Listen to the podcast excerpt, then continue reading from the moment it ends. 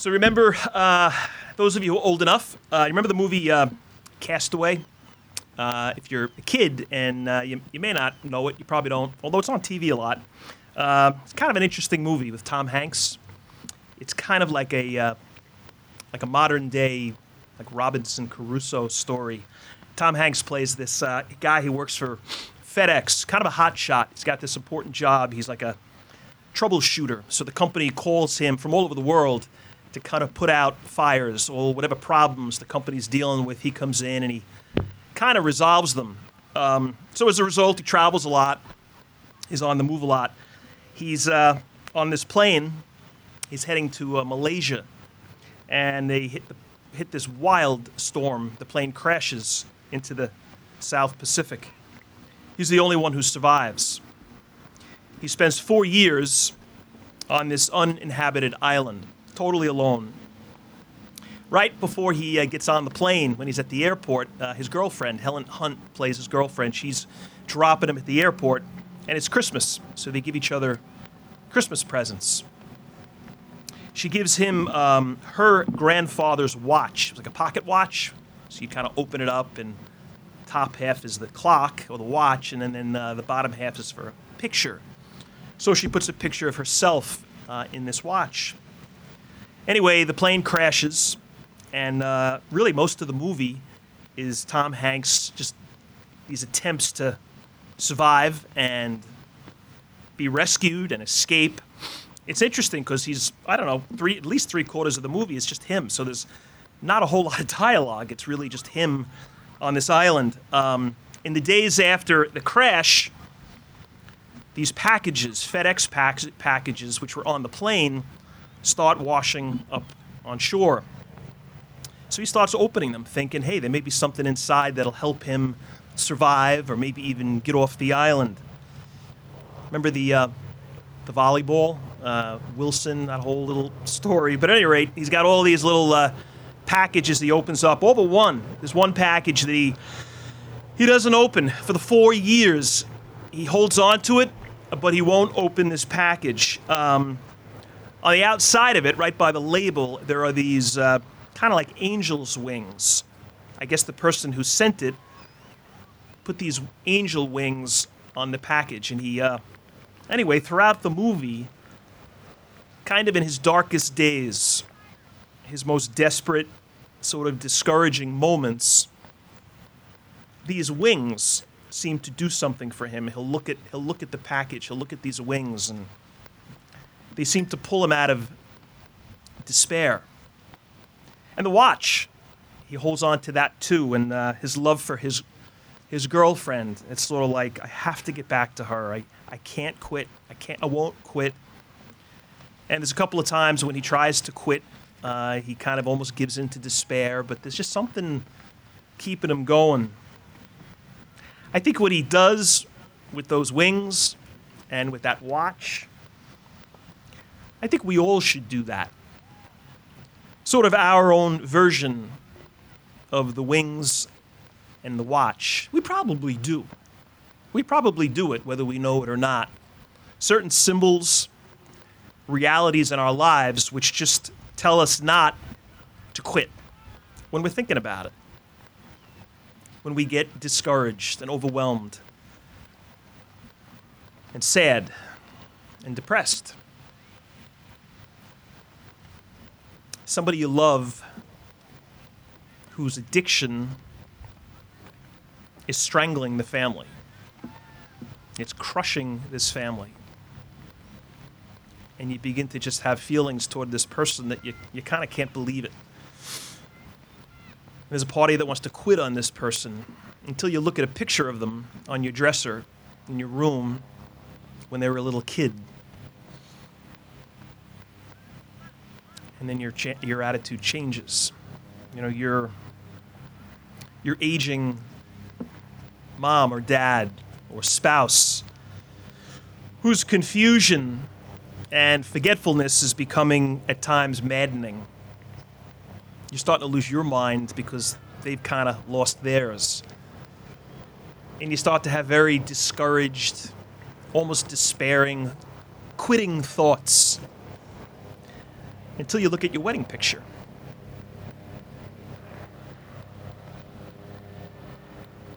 You know, you're a senior in high school, or you're a sophomore in college, and you've got a set of values that you were raised with, and you know they're right, you know they're true, you know they're the, the principles that just lead to a great life. But everywhere you look, people have sort of compromised them, they've sold out, they have quit. And on dark days, when you begin to think you're the last person on the planet who thinks certain ways about right and wrong, you're tempted to bail. You know, and then you you look at a picture of a couple of friends from home who haven't sold out, and you're reminded, like, I'm, not, I can't. Or even if I have, I got to go back and I got to kind of retrieve the person I once was. You know, I think when you're going through things in life that are tough and painful and even brutal, some trial, which is so tough, it could almost tempt you to despair. And then that watch or those wings, they pull us back off the ledge. I wonder, is that really what this gospel is about? It's called the Transfiguration. It's kind of an important gospel. It's uh, kind of this almost supernatural story. Is it maybe, was there some, maybe just a practical reality to it? Jesus says to three of the 12, these were the three who probably was closest to, they were like the inner circle, Peter, James, and John. He says, Guys, come with me. And they go on a little hike and they climb this mountain. And then it's like they can't believe what happens. Jesus becomes, well, the word is transfigured.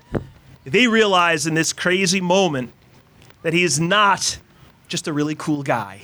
He's not just an awesome prophet or a great philosopher. He's all of those things, but he is way more.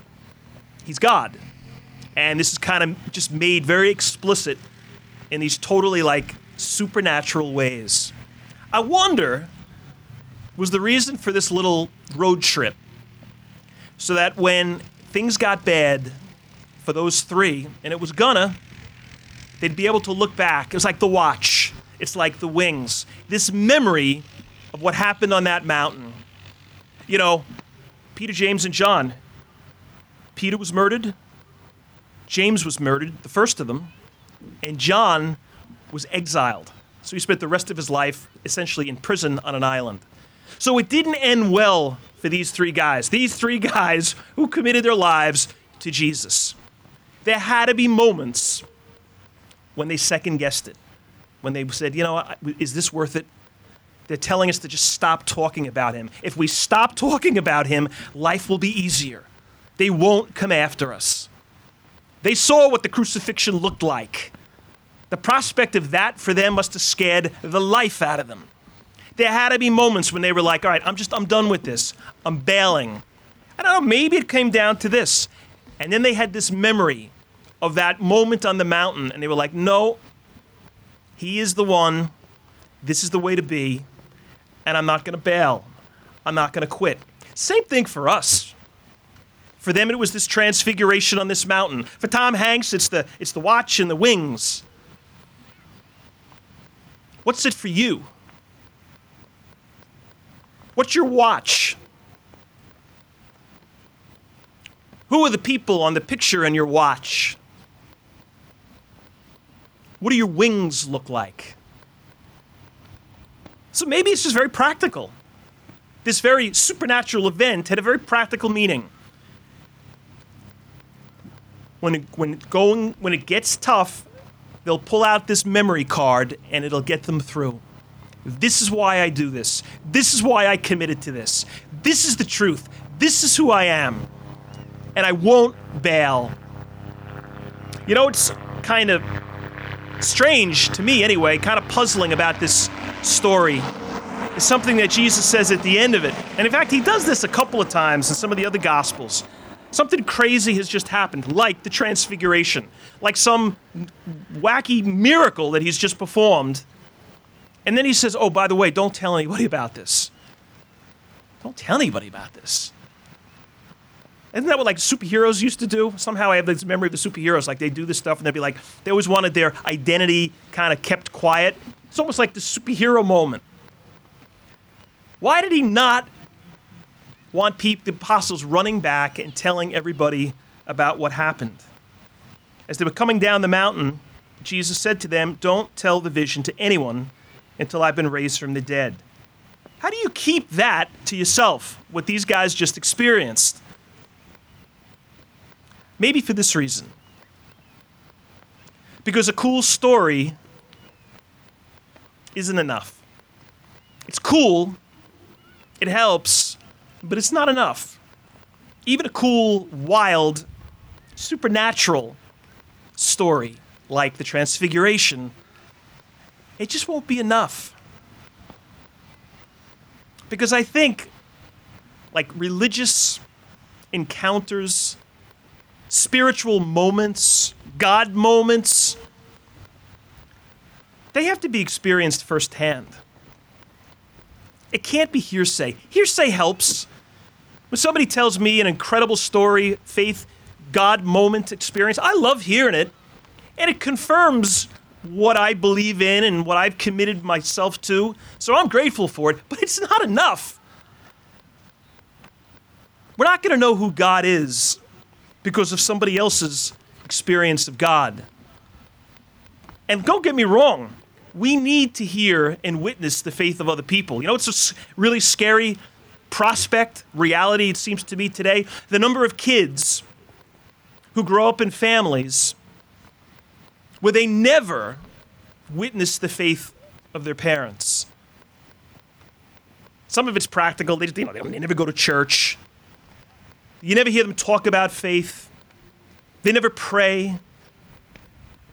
I mean, they don't walk around saying there is no God, but they kind of act like there's no God because they never talk about God. And the kids who grow up in that family, can you expect them to struggle, not struggle with faith? Because they haven't witnessed it. So I'm not diminishing the, uh, the cool story factor. People's own personal encounters with God. We totally need to hear them, but they're not enough. So I think if these three guys ran down the mountain, Peter, Peter, James, and John, and started telling everybody about what happened on the mountain, it would help. But there's no way that was going to get any, any of the people who witnessed, uh, who heard them to just run, run, run off and become followers of Jesus. We've got to have our own transfiguration moments. We've got to have our own kind of like mountaintop experiences. I think in order for this to click, in order for this to really make sense, you can't really have legit faith just because of the faith of somebody else. And again, I'm not diminishing that, it's just not enough. Great stories aren't enough. You know, when I was a kid, this would have been in the uh, like the early 80s. I was in high school. Um, there was this retreat ministry that was very big in, in, the, in the diocese. It was called, it was five kids, high school juniors. It was called Christian Awakening. It was very popular for a bunch of years, very successful. They would offer them a couple of times a year in different parts of the island.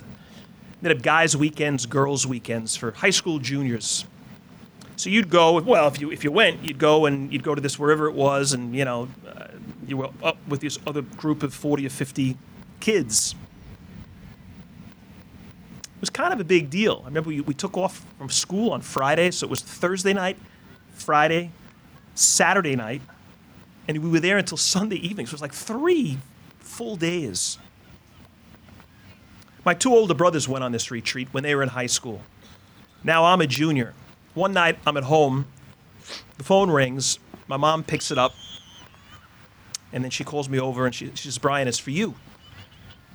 So I'm like, who is it? As I'm walking to the phone, she goes, uh, Sister Florence.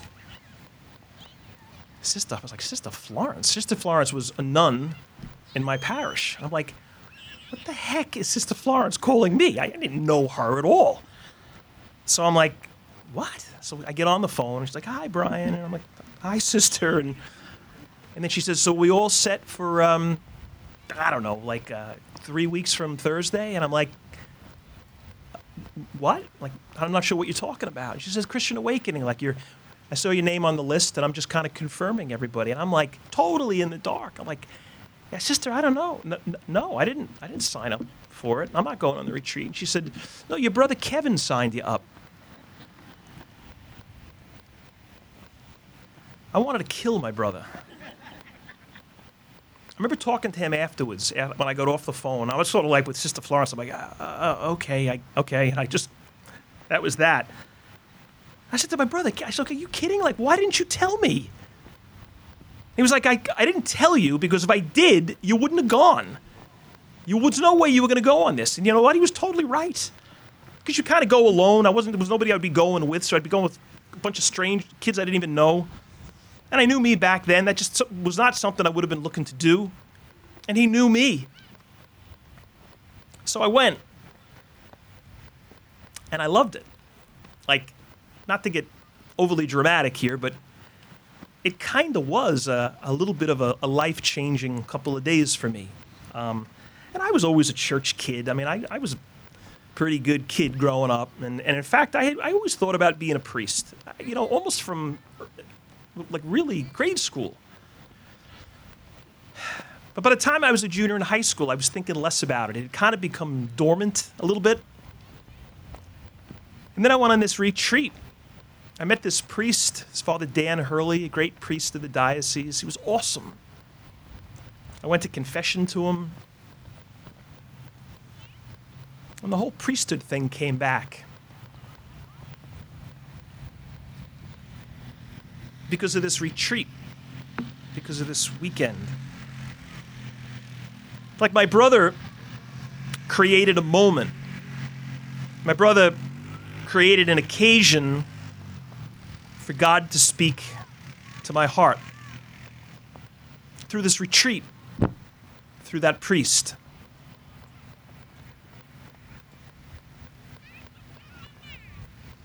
I mean, Jesus climbed this crazy mountain, Mount Tabor. I went to Brentwood. like, it wasn't nearly as dramatic. Jesus' experience was like, like a science fiction movie. Mine wasn't. But it was enough. It was enough for God to kind of recharge my heart, I guess. And if my brother hadn't done that, I don't know. Maybe things would have been different. Maybe we wouldn't be here on the beach today. I don't know. You never know how things work. Maybe I would have continued to drift away from the prospect of priesthood. Maybe it would have remained even more dormant. But that kind of became one of my like transfiguration moments. And again, not really objectively dramatic, but enough for me. You know, that movie, Cast Away, uh, you know, he gets rescued at the end after four years on the island, Tom Hanks. But um, everybody thinks he was dead. Understandably, his family declared him dead. So his girlfriend, Helen Hunt, she she meets another guy and she gets married. So he comes back and he's like he's been rescued, but he feels almost more lost now than he was when he was on the island. He's crushed. That one package with the wings, he still had it. In the final scene of the movie, he's uh, he never opened it, so the address is still on it, and he delivers it. And he brings it to this house, rings the bell, and nobody's there. So he leaves it at the door and he writes a note and he says, This package saved my life. And up until that moment, I was like, I was hating the, end of the ending of this movie. I was like, come on, like, the movie was fiction. It wasn't a true story. Like, why did she have to get married? Like, couldn't it? Couldn't they just had it? Couldn't have been this great happy ending? But it's not always a happy ending, right? Like we want them, but we know they don't always happen. Maybe it's what makes it a, a better movie and a better story. Because it's kind of not a happy ending. And he gets in his car and he's now driving. He doesn't even know where he's going. Because the love of his life is gone and he comes to this literal crossroads. And he's like, just like, he doesn't know where to go. And this pickup comes by, and it's this woman in the pickup, and he asks her for directions, and she kind of gives him sort of directions. And then she's pulling away, and he looks at the back of the pickup, and on the back of the pickup, sure, there's two angel wings. And he looks at them, and he kind of puts his head down, and he smiles. And the movie ends with hope. It's got to end with hope. It doesn't always have to end happy, but there's got to be hope. We want happy, we need hope.